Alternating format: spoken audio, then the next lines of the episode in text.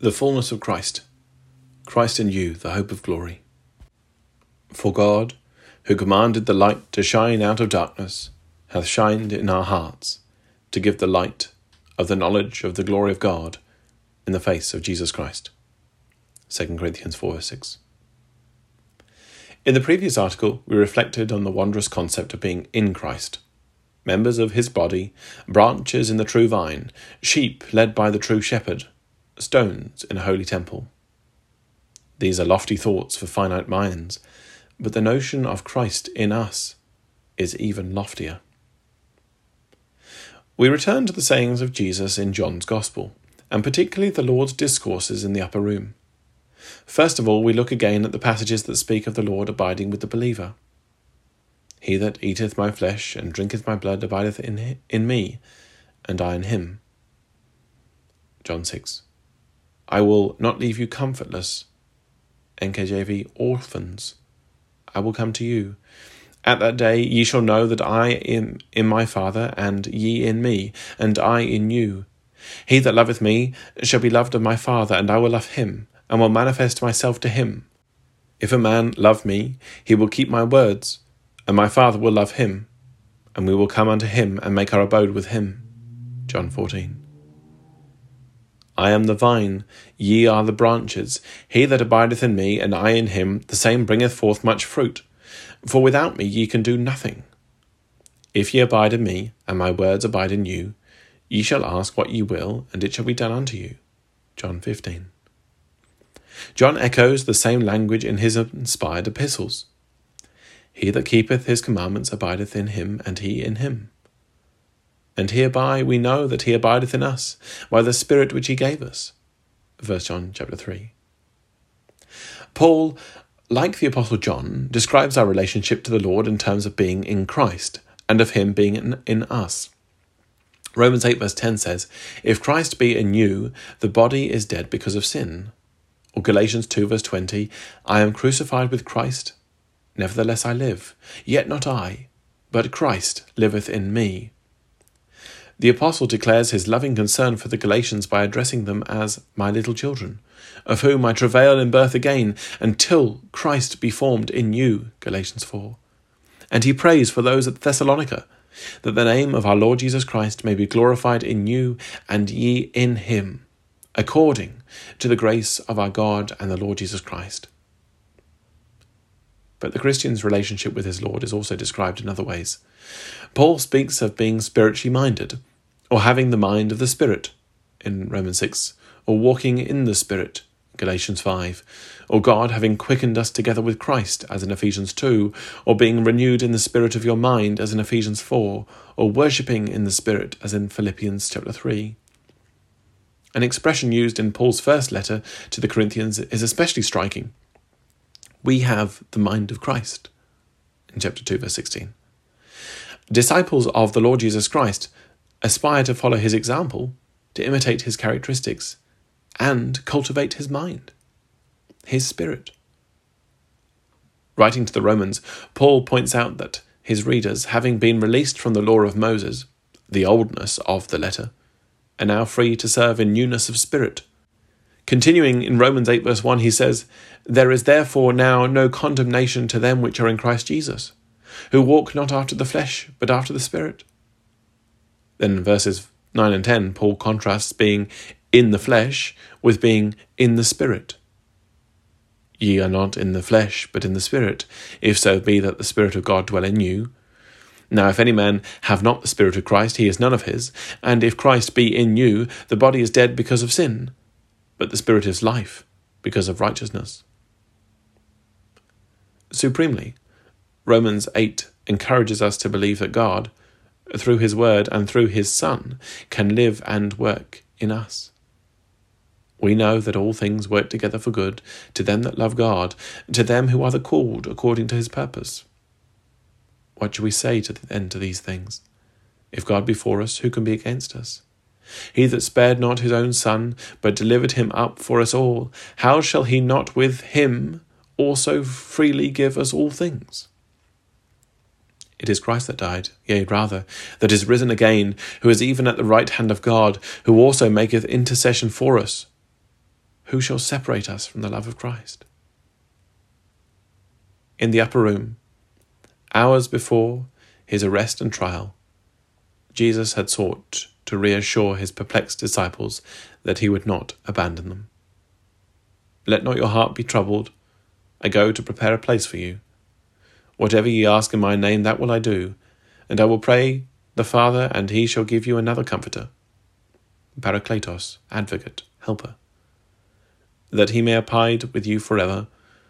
I will not leave you comfortless. I will come to you.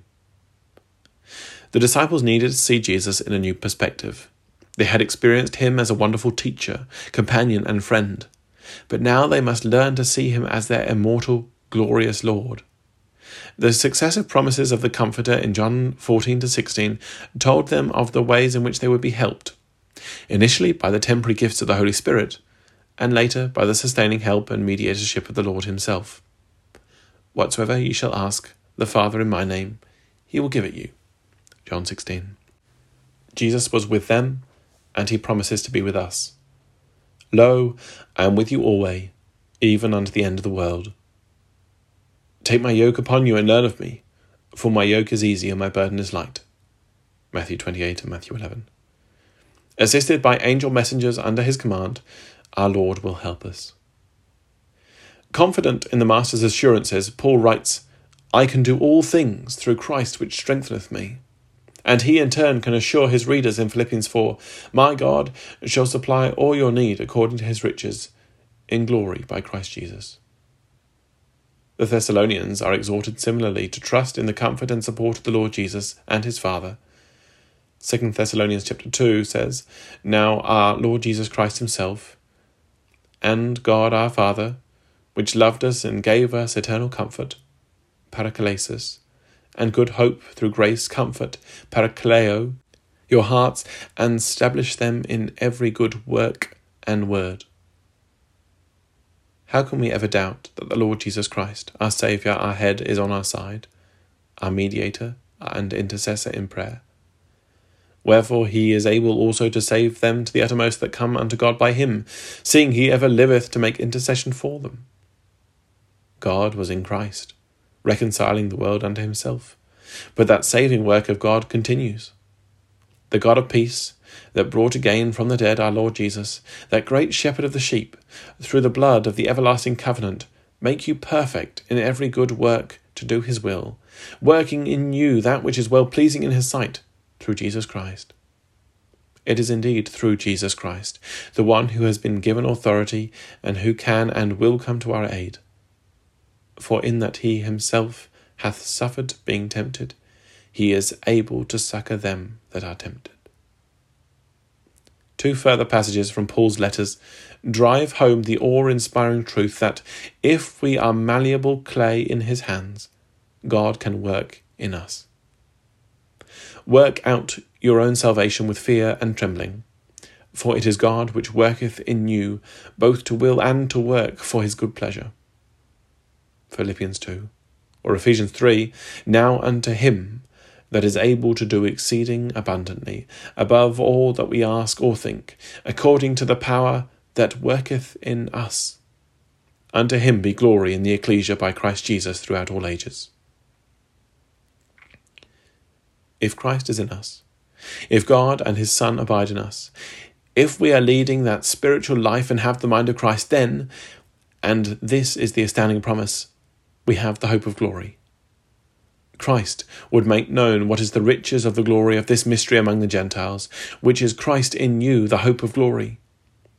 For ye are dead, and your life is hid with Christ in God. When Christ, who is our life, shall appear, then shall ye also appear with him in glory from the beginning, the divine purpose was that all the earth shall be filled with the glory of the Lord. From creation, the universe has exhibited the glory of its Creator. But God's purpose was to manifest His glory most especially in man, the one created in His image. What is man that thou art mindful of him, and the Son of Man that thou visitest him? For thou hast made him a little lower than the angels, and hast crowned him with glory and honour. As we have already noted, none lived up to this destiny until the coming of the Son of Man. Now we see not yet all things put under him, but we see Jesus, who was made a little lower than the angels for the suffering of death, crowned with glory and honour. For it became him, in bringing many sons unto glory, to make the captain of their salvation perfect through sufferings. Not only has the Lord Jesus, as the result of obedience, himself been crowned with glory, his ultimate triumph will be to bring many sons unto glory. We are humbled by the thought. It is not by any righteousness of our own, but by grace that we have that hope of glory. We all, with unveiled face reflecting as a mirror the glory of the Lord, are transformed into the same image from glory to glory.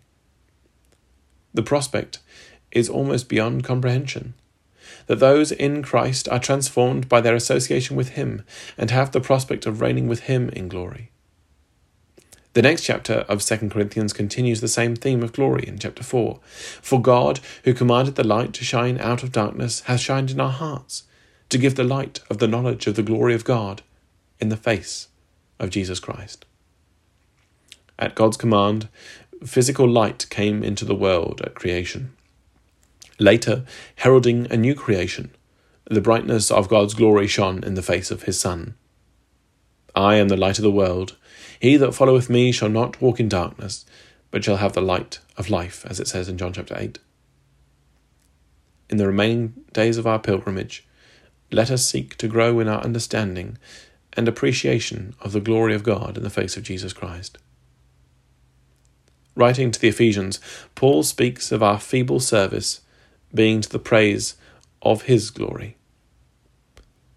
Blessed be the God and Father of our Lord Jesus Christ, who hath blessed us with all spiritual blessings in heavenly places in Christ, having predestinated us unto the adoption of children by Jesus Christ to himself, according to the good pleasure of his will, that we should be to the praise of his glory, that ye may know what is the hope of his calling, and what the riches of the glory of the inheritance in the saints as Paul continues in Ephesians chapter 3 For this cause I bow my knees unto the Father of our Lord Jesus Christ, of whom the whole family in heaven and earth is named, that he would grant you, according to the riches of his glory, to be strengthened with might by his Spirit in the inner man, that Christ may dwell in your hearts by faith that ye, being rooted and grounded in love, may be able to comprehend with all saints what is the breadth, and length, and depth, and height, and to know the love of Christ, which passeth knowledge, that ye may be filled with all the fullness of God. The Apostle Peter, though in many ways so different from Paul, writes of our glorious calling in very similar language. Blessed be the God and Father of our Lord Jesus Christ, which hath begotten us again unto a lively hope by the resurrection of Jesus Christ, that the trial, NKJV, genuineness, of your faith might be found unto praise and honour and glory at the appearing of Jesus Christ, whom having not seen ye love, in whom, though now ye see him not, yet believing, ye rejoice with joy unspeakable and full of glory faith will be rewarded with praise, honour, and glory in the day of Christ. Yet, even now, one can rejoice with joy unspeakable and full of glory. While we wait, let us try to be more conscious of our Lord, who walks in the midst of the lampstands, who not only observes what we do, but is involved. Behold, I stand at the door and knock. If any man hear my voice and open the door, I will come into him and sup with him. He is a friend, a counselor, a companion in our discipleship. Let us be careful when we talk about our absent Lord. He is indeed in heaven at the Father's right hand, yet at the same time he is, or should be, a living presence in our personal and ecclesial experience. In the final article, God willing, we shall contemplate the glory that belongs to our risen Lord, a glory that will be seen in its fullness when the Son of Man cometh in his own glory, and the glory of the Father, and of the holy angels.